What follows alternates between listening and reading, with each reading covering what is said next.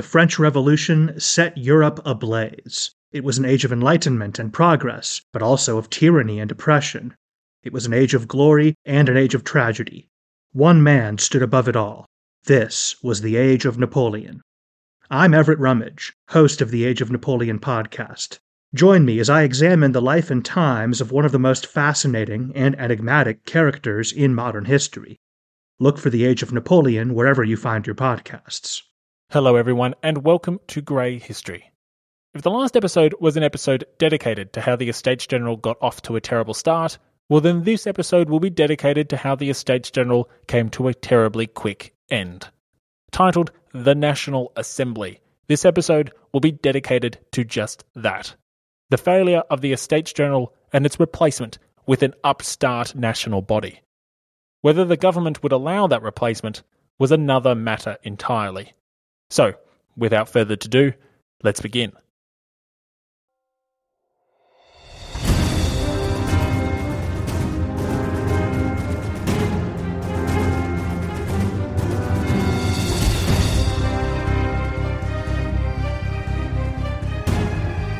Welcome to Grey History. Episode 10 The National Assembly.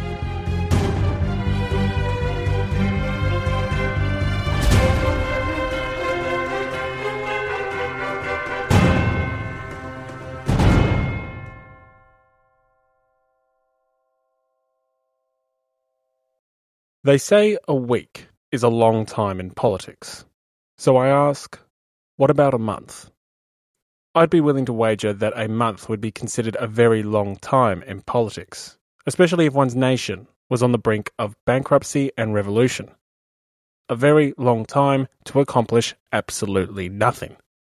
For that is what the Estates General had achieved. By June 1789, the Estates General had been meeting for a month. It had been deadlocked for a month. It had been disappointing the people, ignoring the bankruptcy, fostering greater unrest throughout the nation by its inaction for almost one month. One month of accomplishing absolutely nothing. Deadlock reigned supreme. The second and third orders were at an impasse, one that looked unbridgeable. The nobility, dominated by conservative nobles, refused to meet as one with the commons, and the Commons, led by two factions, the Dauphine delegates and the Breton Club, refused to do anything other than verify its members in conjunction with the other two orders. The First Estate, for its part, was caught somewhere in the middle. Bishops and common clergymen argued bitterly on how to address the impasse, but the debate within the First Order was in many ways just a microcosm of the debate engulfing the entire Estates General. While the representatives of the Church may have looked increasingly divided and disunited, it was far from clear if the internal divisions of the churchmen would escalate into outright schism. Deadlock reigned supreme, and it looked set to continue. That is, until the 3rd of June. On the 3rd of June 1789, a new element was added to the equation, an element that had the potential to break the stalemate at Versailles. The deputies of Paris finally arrived. Now, I'm not quite sure what songs were playing on the tour bus as the Paris deputies made their way to Versailles. Maybe it was Welcome to the Jungle by Guns N' Roses. Maybe it was Let's Get It Started by the Black Eyed Peas. Maybe it was just Fireworks by Katy Perry. Who knows? But what I do know is that once the Parisian deputies arrived, the Estates General suddenly did have fun and games. It did get started, and the end result was cannons going boom, boom, boom.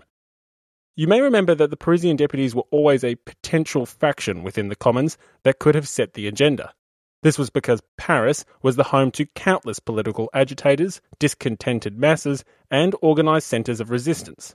And this meant that the odds were that the city would elect individuals with an unashamedly progressive agenda. And the city of Paris did not disappoint. The Parisian delegation, once finally elected, was full of individuals who were eager to push on with the revolution and adopt some pretty hardball tactics to get it done. Upon arriving in Versailles, the new arrivals wasted no time in making their presence known.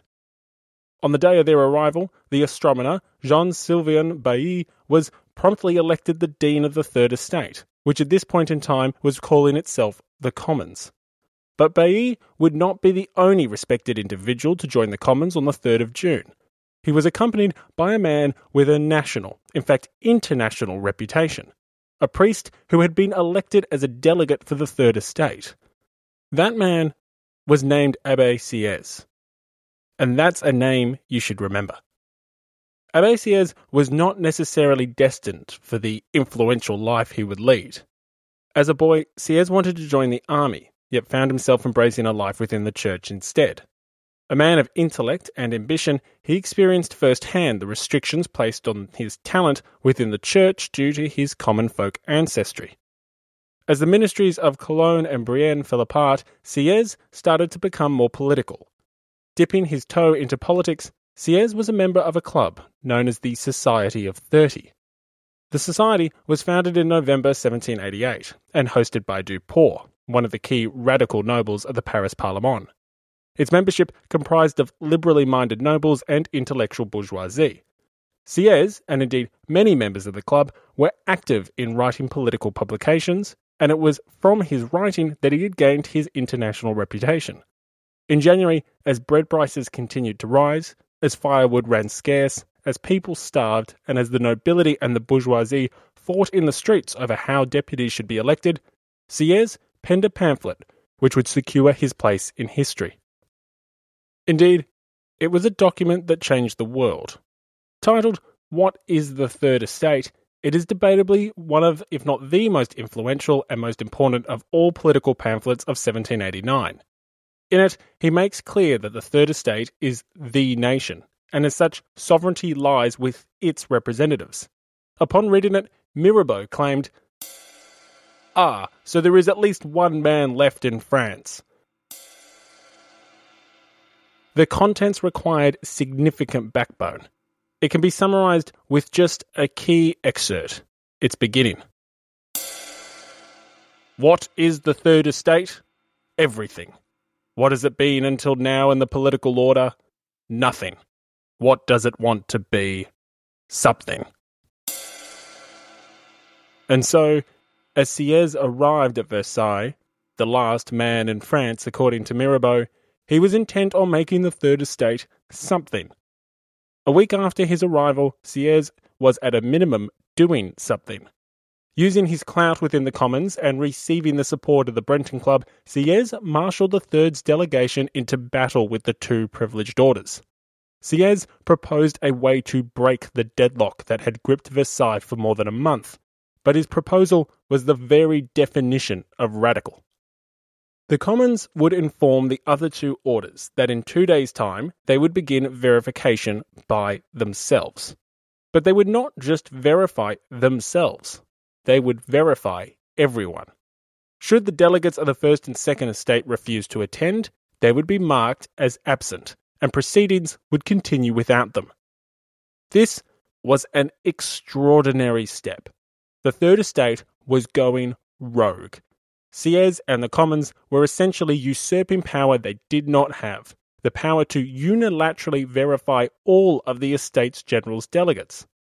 And they were daring anyone who opposed them to stop them from doing just that. Importantly, the challenge was not just to the court, and it was not just to the nobility, but to the members of the Third Estate as well. What Sieyes proposed was undoubtedly illegal, he was urging the Third Estate to seize power that wasn't rightfully there.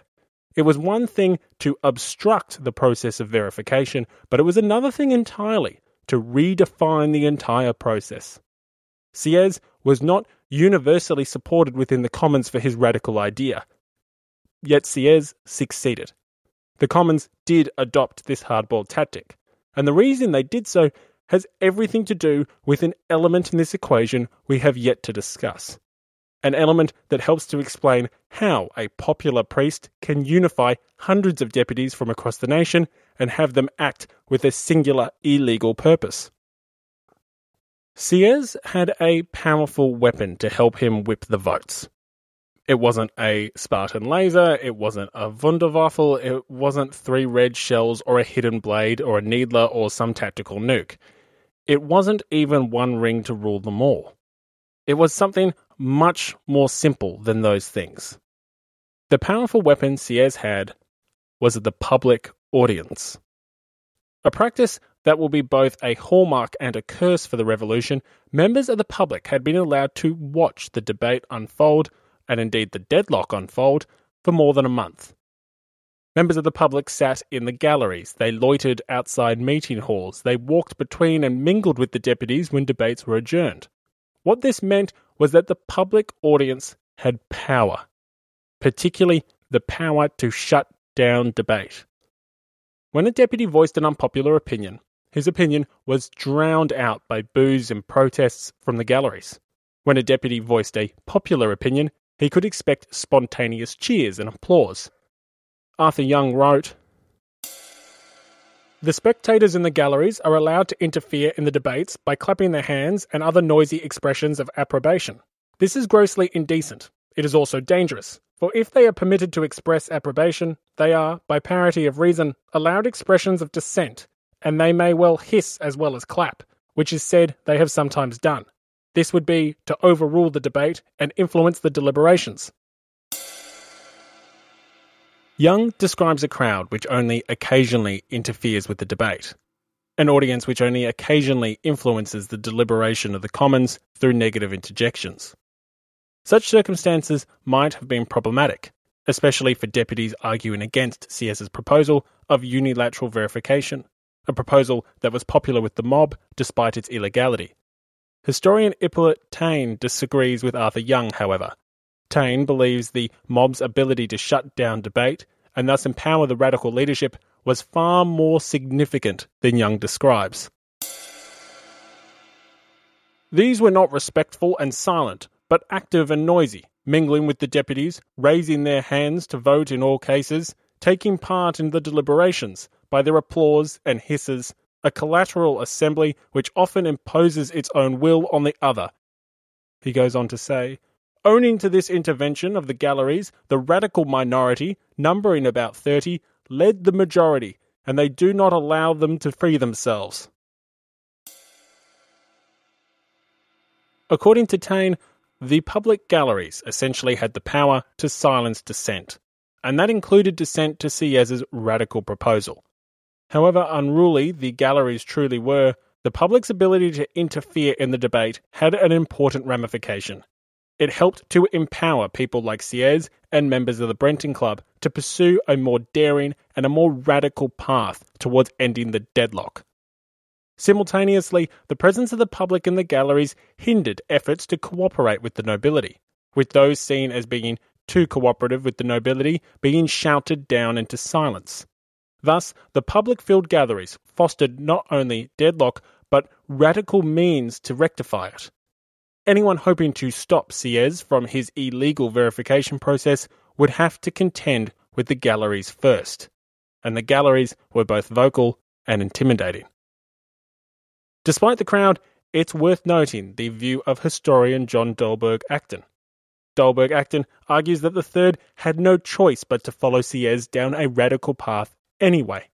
Historian Taine might attribute the adoption of Sieyès's radical proposal to the intervention of the galleries, but historian Dalberg Acton argues that only a radical solution could have broken the deadlock and allowed the Commons to achieve its goal of one unified chamber. Perhaps earlier such radical solutions could have been avoided. Perhaps if a compromise had been reached, a different alternative would have prevailed. But Dalberg Acton argues that the month long deadlock by mid June was untenable, and thus Sieyès's proposal was the only way forward except capitulation. There was nothing more to be done. The arts of peace were exhausted. A deliberate breach with legality could alone fulfill the national decree. The country had grown tired of the dilatory tactics and prolonged inaction. Conciliation, tried by the Commons, by the clergy, by the government, had been vain. The point was reached where it was necessary to choose between compulsion and surrender, and the Commons must either employ the means at their command to overcome resistance, or go away confessing that the great movement had broken down in their hands, and that the people had elected the wrong men. Inaction and delay had not been a policy, but the preliminary of a policy. And so, the radical minority, currently led by Sieyès amongst others, began on the 12th of June their illegal, unilateral verification. Hey guys, it is Ryan. I'm not sure if you know this about me, but I'm a bit of a fun fanatic when I can. I like to work, but I like fun too. It's a thing. And now the truth is out there. I can tell you about my favorite place to have fun Chumba Casino. They have hundreds of social casino style games to choose from, with new games released each week. You can play for free anytime, anywhere and each day brings a new chance to collect daily bonuses. So join me in the fun. Sign up now at ChumbaCasino.com. No purchase necessary. VGW. Void were prohibited by law. See terms and conditions. 18 plus. Hello, everyone. My name is Wesley Livesey from the History of the Second World War podcast. My podcast is a mostly chronological retelling of the Second World War, and I hope you will join me on a journey through the most cataclysmic conflict in human history as we try to answer the questions of not just what and where, but how and why. Join me on a journey not just through the famous campaigns, battles, and events, but also on a trip around the globe as we broaden the scope of Second World War history beyond the well known battlefields of Europe and the Pacific. During weekly episodes, I seek to provide new insight for longtime students of the war, while also being a great jumping on point for anyone seeking a deeper understanding of the Second World War. This podcast has made it to the invasion of Poland in 1939, and start listening now to find out how the world would find itself embroiled in its second worldwide conflict in just 20 years. You can find History of the Second World War on all major podcast platforms or at historyofthesecondworldwar. At this point in time, I want you to imagine you're a deputy representing the Third Estate, that you were a member of the Commons. By now, the Estates General had been meeting for five weeks. Nothing had been accomplished. The nation's finances were still in disarray, the orders were refusing to work together, the Third Estate had only now just begun verifying its delegates, but in a way that was illegal. Instead of remedying the nation of its woes, you, as a member of the Third Estate, had been helping to remedy nothing. Furthermore, the inaction was making things worse. Every day you hear new stories of unrest from the provinces.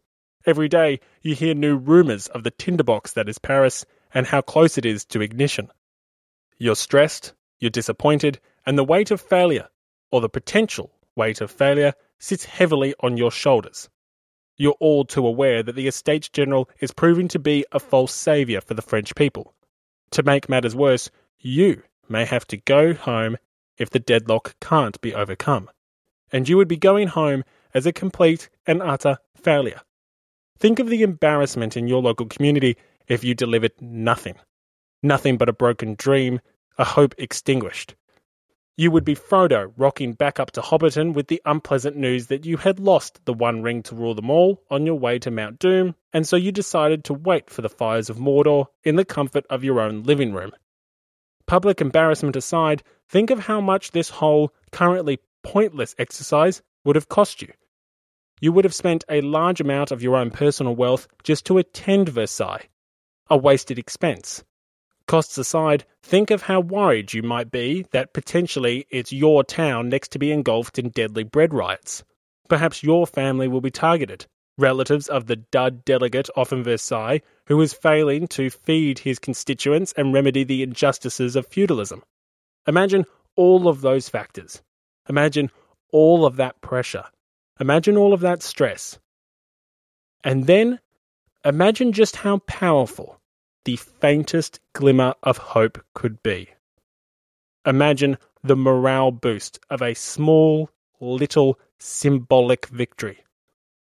On the 14th of June, two days after commencing unilateral verification, that is what the Commons received a small, little, symbolic victory but one that delivered the Commons a very important commodity hope. That hope came in the form of three individuals. On the 14th of June, three cures from the Chersonais went rogue. They defected from their order and joined the Commons. The renegade trio had decided that they would not sit idly by with the First Estate and have their names recorded as absent while the Third verified all the orders unilaterally. Instead, they would unilaterally abandon their own order and merge with the third. These three priests were the first to break, the first crack in the wall of aristocratic power. The first defections had finally occurred. Ironically, the leader of these three holy men, a man named Jallet, was not a traditional leader of old regime France. He was simply too poor. Unlike the wealthy bishops, Jallet initially couldn't even afford to go to Versailles. Only through donations was he allowed to attend. But at this moment, Jallet' status and his wealth within the church was irrelevant.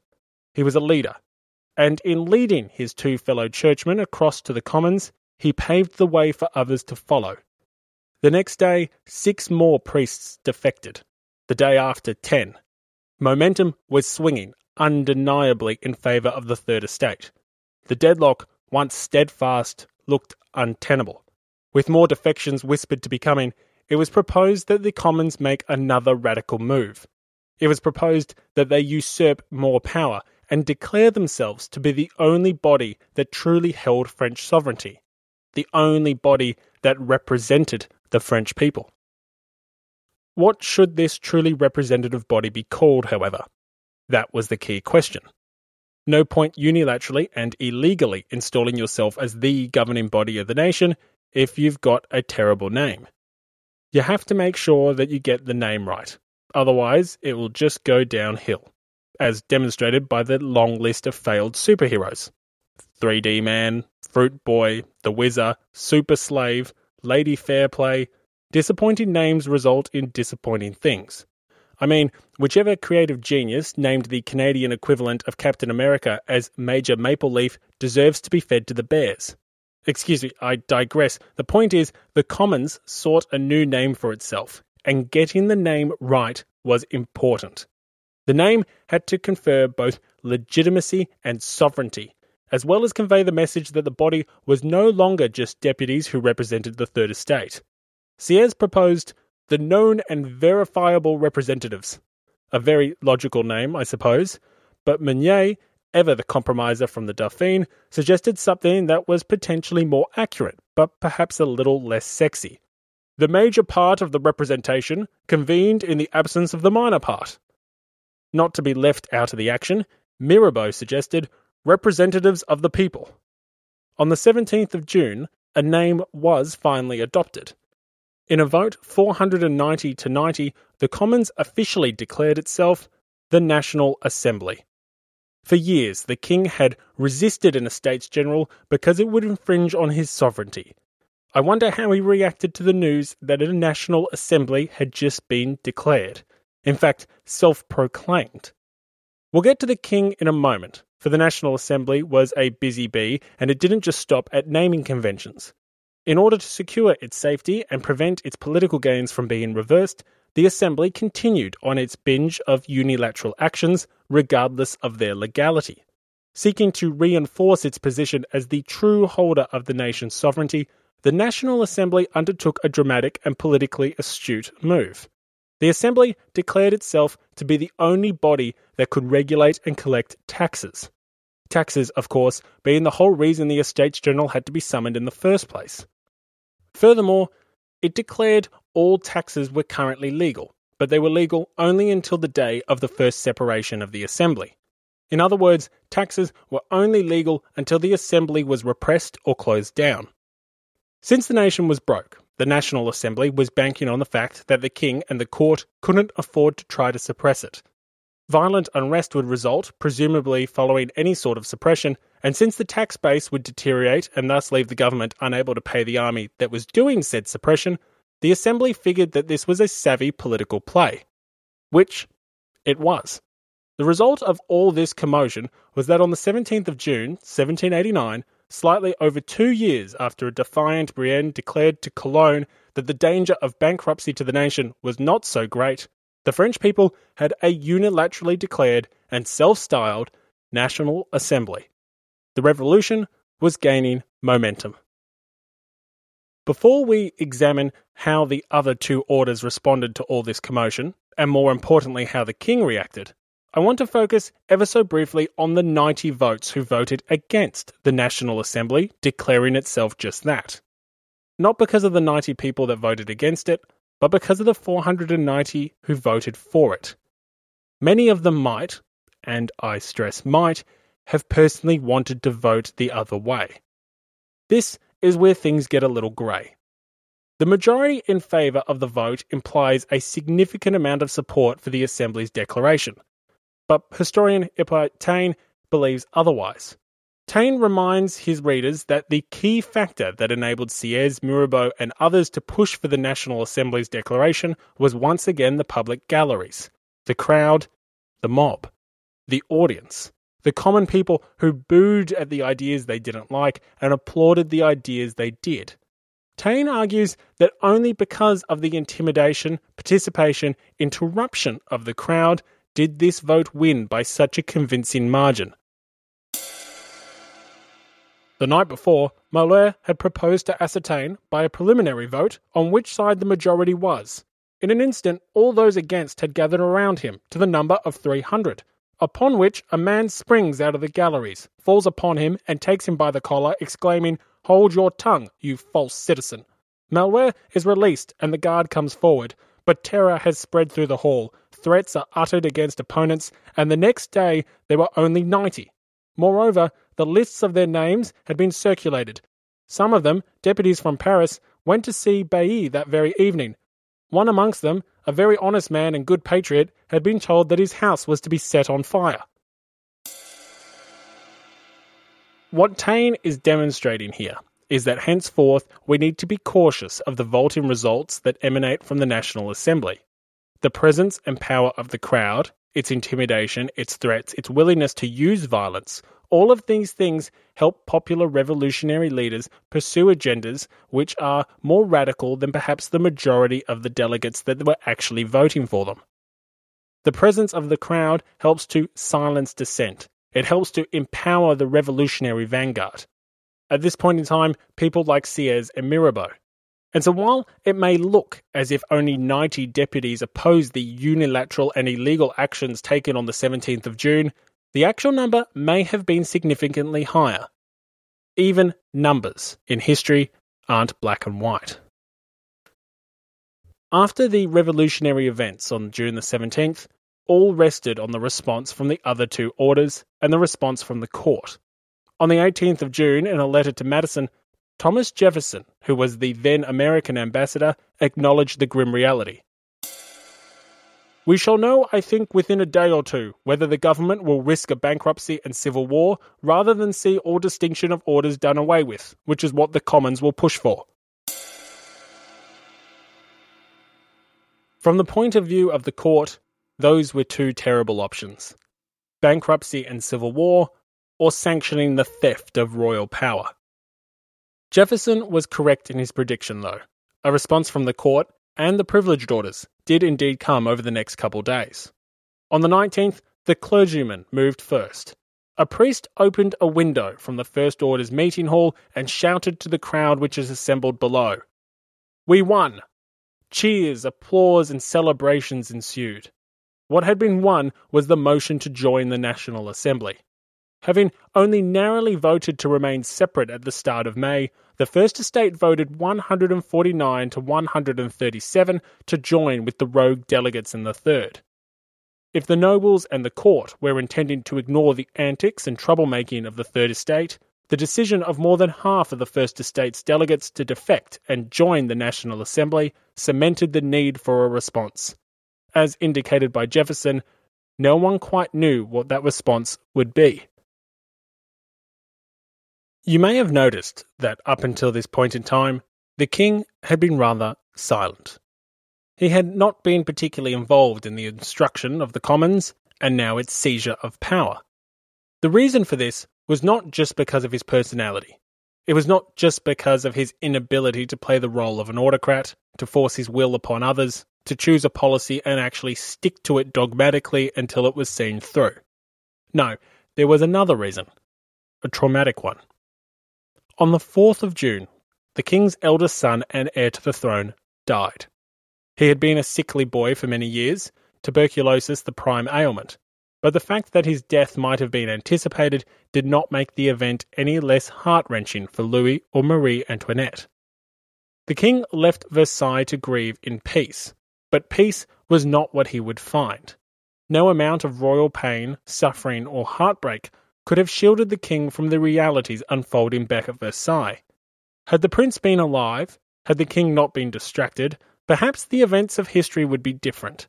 Perhaps the king could have intervened before the third began to unilaterally verify deputies for the entire Estates General, before the third declared itself the National Assembly and laid claim to the power of taxation, before the third would be joined by more than half of the First Estate. But the prince did die. The king did retreat into seclusion, and all these events did happen.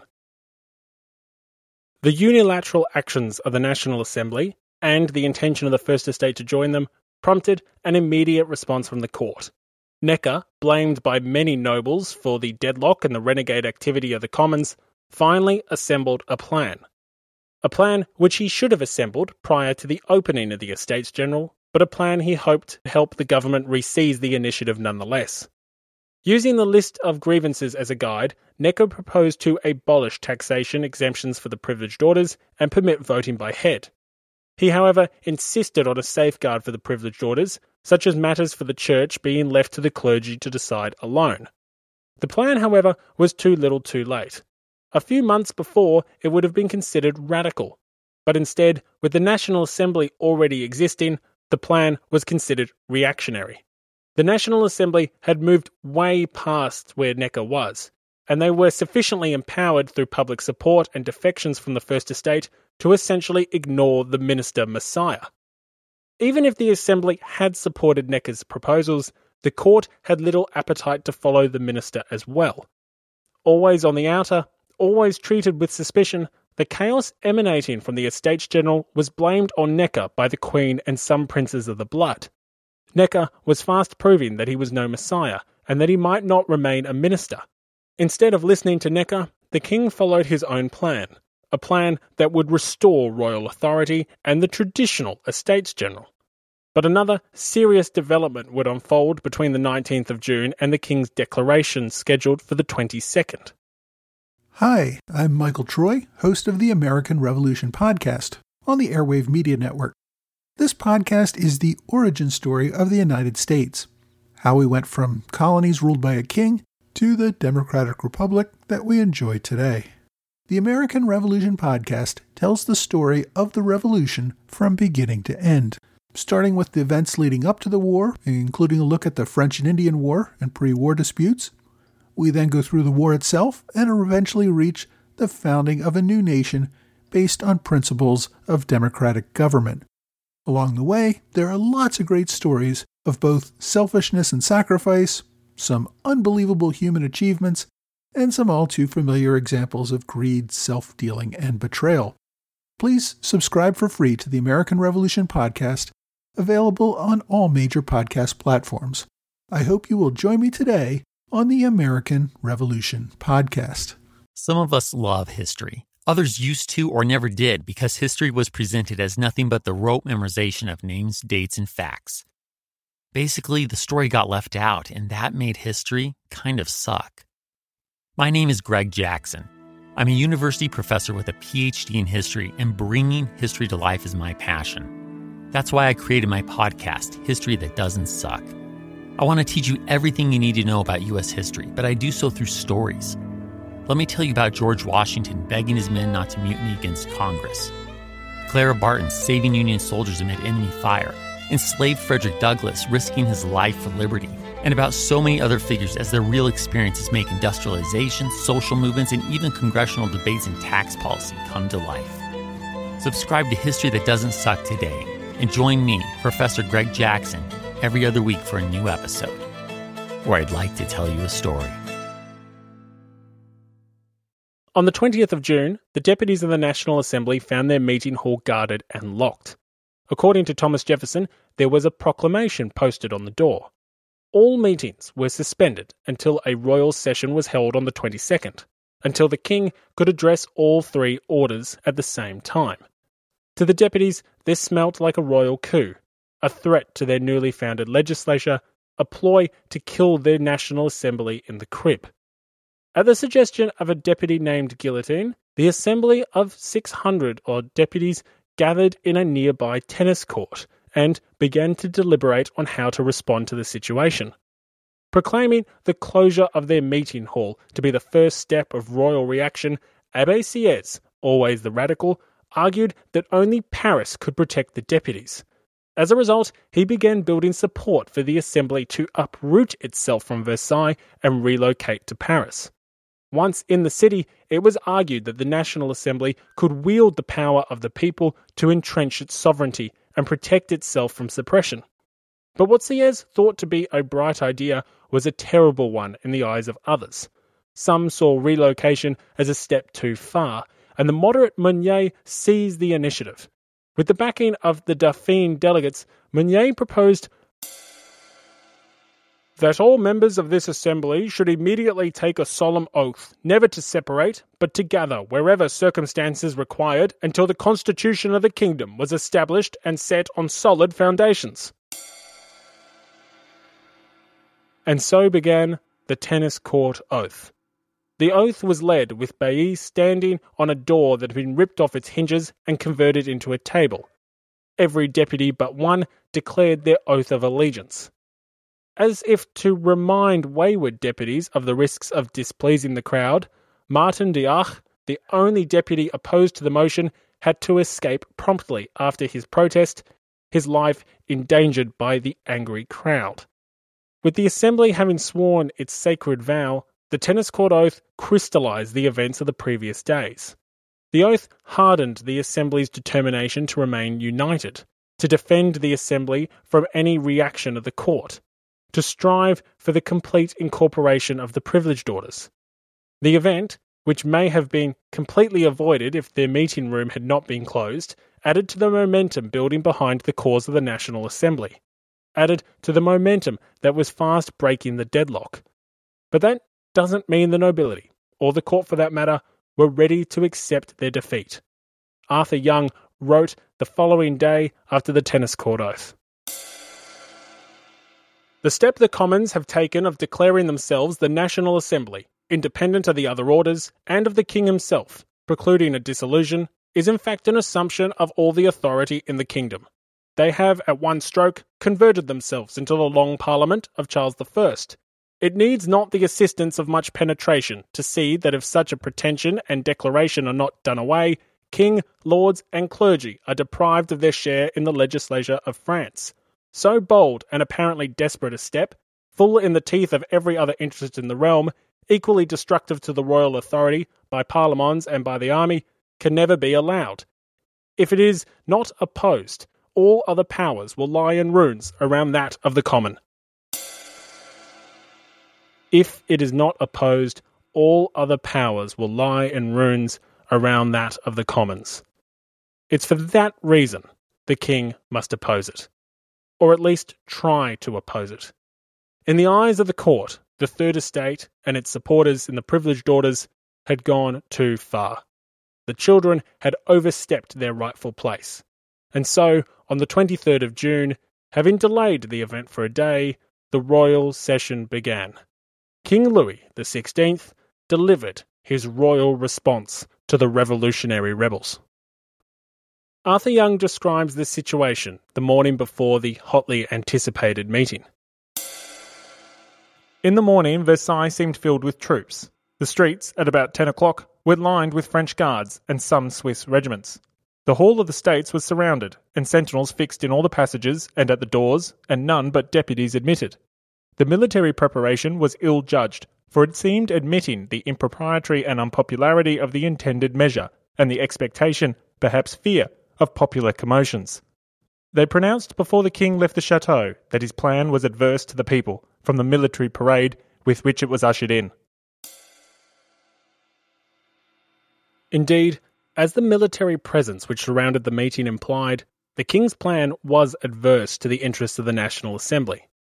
The king made his will undeniably clear, a rare event for a monarch known for his lack of resolution. In the eyes of the king, the National Assembly was both unconstitutional and illegal. Its decrees, including its claims on taxation, were null and void. The estates must sit as they had in 1614, separately. There would be no more debate on the matter. To add insult to injury, the king even refused to unconditionally guarantee freedom of the press, the abolishment of taxation exemptions for the privileged orders, and the retirement of the letters de cachet. The king's will was made known, and if the military presence outside was not enough to intimidate the deputies, his speech ended with a clear threat. If, by a fatality far from my mind, you abandon me in such a fine undertaking, I shall act alone for the good of my peoples. I shall alone consider myself their true representative. The King's counterstroke was a simple one. Everything the National Assembly had achieved, it existed no more. The oath the National Assembly swore, it existed no more. The sovereignty that the National Assembly proclaimed it had, existed no more. In fact, according to the King, it never existed in the first place. Unfortunately for the King, his words did not make it so. Chancellor Palpatine may have been the Senate, but King Louis XVI was not the National Assembly. The National Assembly did exist, and its members would instantly remind the government of this inconvenient truth. With the will of the king known, Louis left the royal session. The Grand Master of Ceremonies, taking over from His Majesty, ordered the third to leave the hall, but the Marquis de Dreux-Brézé did not find an agreeable body in the third.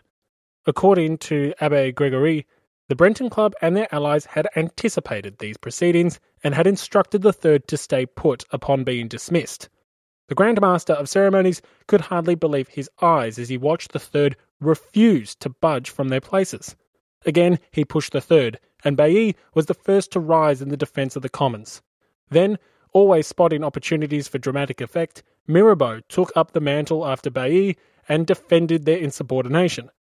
In response to the Grand Master's questions about why the third was refusing to follow the orders of the king, Mirabeau, the ostracized noble, delivered a speech that set the printing presses of Paris ablaze.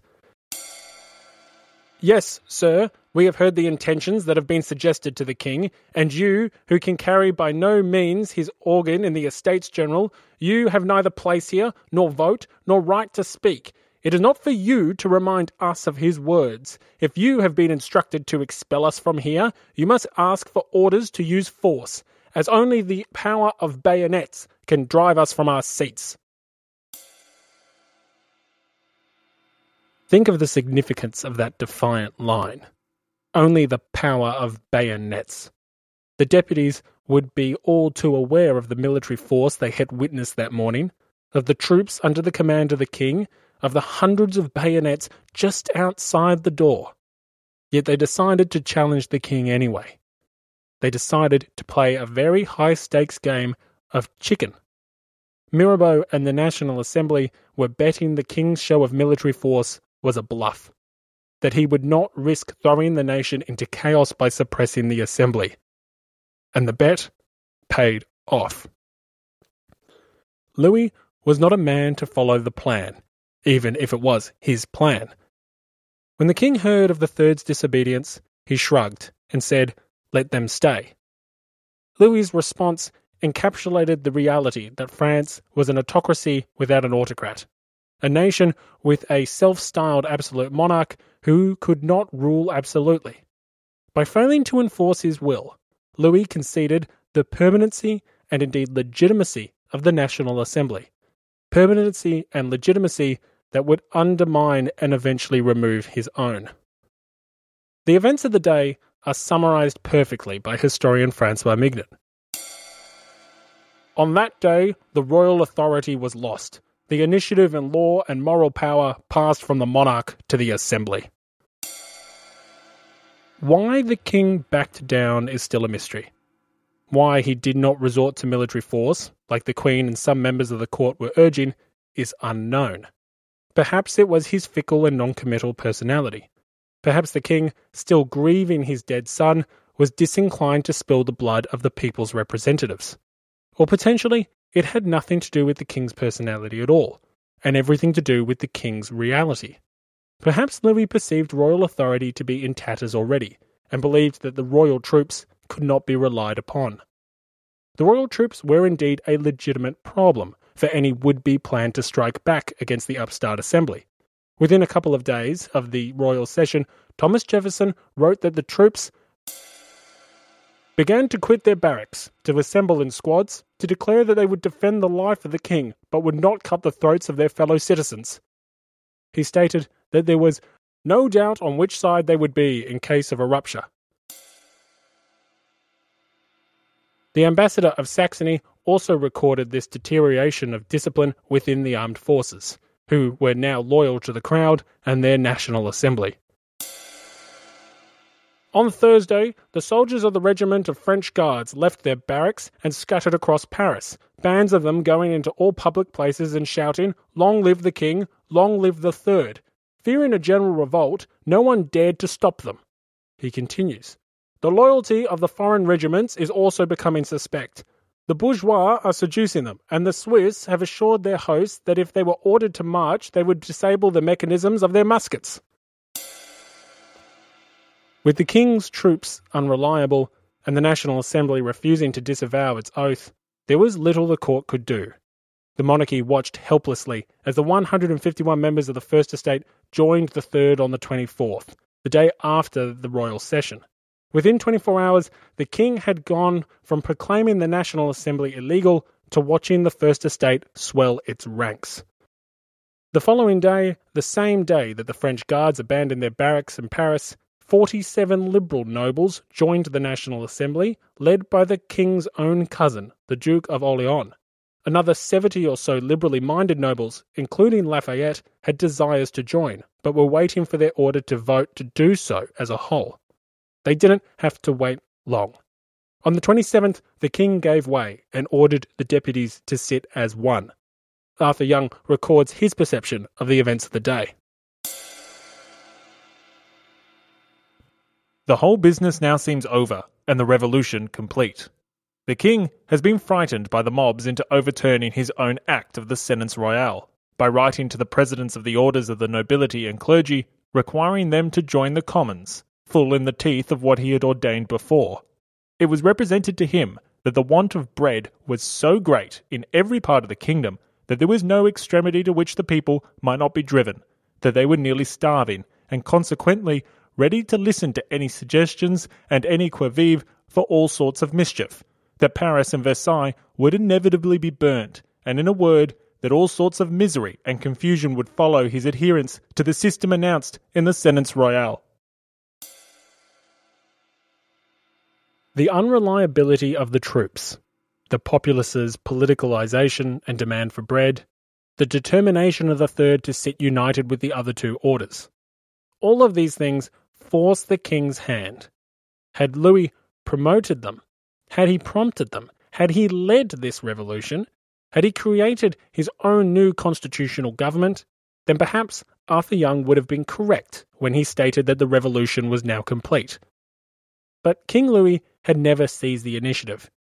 He had always been reactionary, even before the grief of his son. The unwillingness of Louis to go along with the plan was always remembered by the nobles who would seek to foster counter revolution, by the moderates who sought to consolidate it, by the radicals who desired to progress it. Without the blessing of the king, the revolution was always going to be fragile, a battleground for factions and coalitions of competing interests. This battleground would produce some great works a constitution, multiple constitutions, in fact, a declaration of the rights of man, even eventually the abolishment of slavery, but it would also produce the terror, civil war, foreign invasion, religious persecution. Arthur Young may have been right when he stated that the king was frightened by the mob. That is, after all, a trait he shared with many deputies. But Young was wrong to say that the revolution was complete. It was anything but.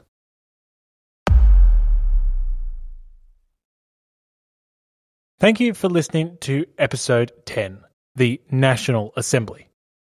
But now that France has a National Assembly, how long will it last? While the King has endorsed the three estates sitting as one, he has done so because he has had no other choice. The troops under his command were too unreliable, which is why he summons more from the frontiers. The question on everyone's mind was a simple one Would the King permit the National Assembly to exist, or would he try to quash it? Before you go, if you've enjoyed today's episode of Grey History, if you're a fan, if you would like to dabble in some more, well, then there is something you can do to help that take place, and that is to tell someone about Grey History. If you know someone who you think would be interested in a history podcast that explores the Grey, please tell them about it. Thank you for listening and have a great day. You know how to book flights and hotels. All you're missing is a tool to plan the travel experiences you'll have once you arrive. That's why you need Viator. Book guided tours, activities, excursions, and more in one place to make your trip truly unforgettable. Viator has over 300,000 travel experiences to choose from. Everything from simple tours to extreme adventures and all the niche, interesting stuff in between. So you can plan something that everyone you're traveling with will enjoy. Real traveler reviews give the inside scoop from people who've already been on the experiences you're considering. So you can plan with confidence. Free cancellation helps you plan for the unexpected. And 24 7 customer support means you can travel worry free. Download the Viator app now and use code Viator10 for 10% off your first booking in the app. Find travel experiences for you. Do more with Viator.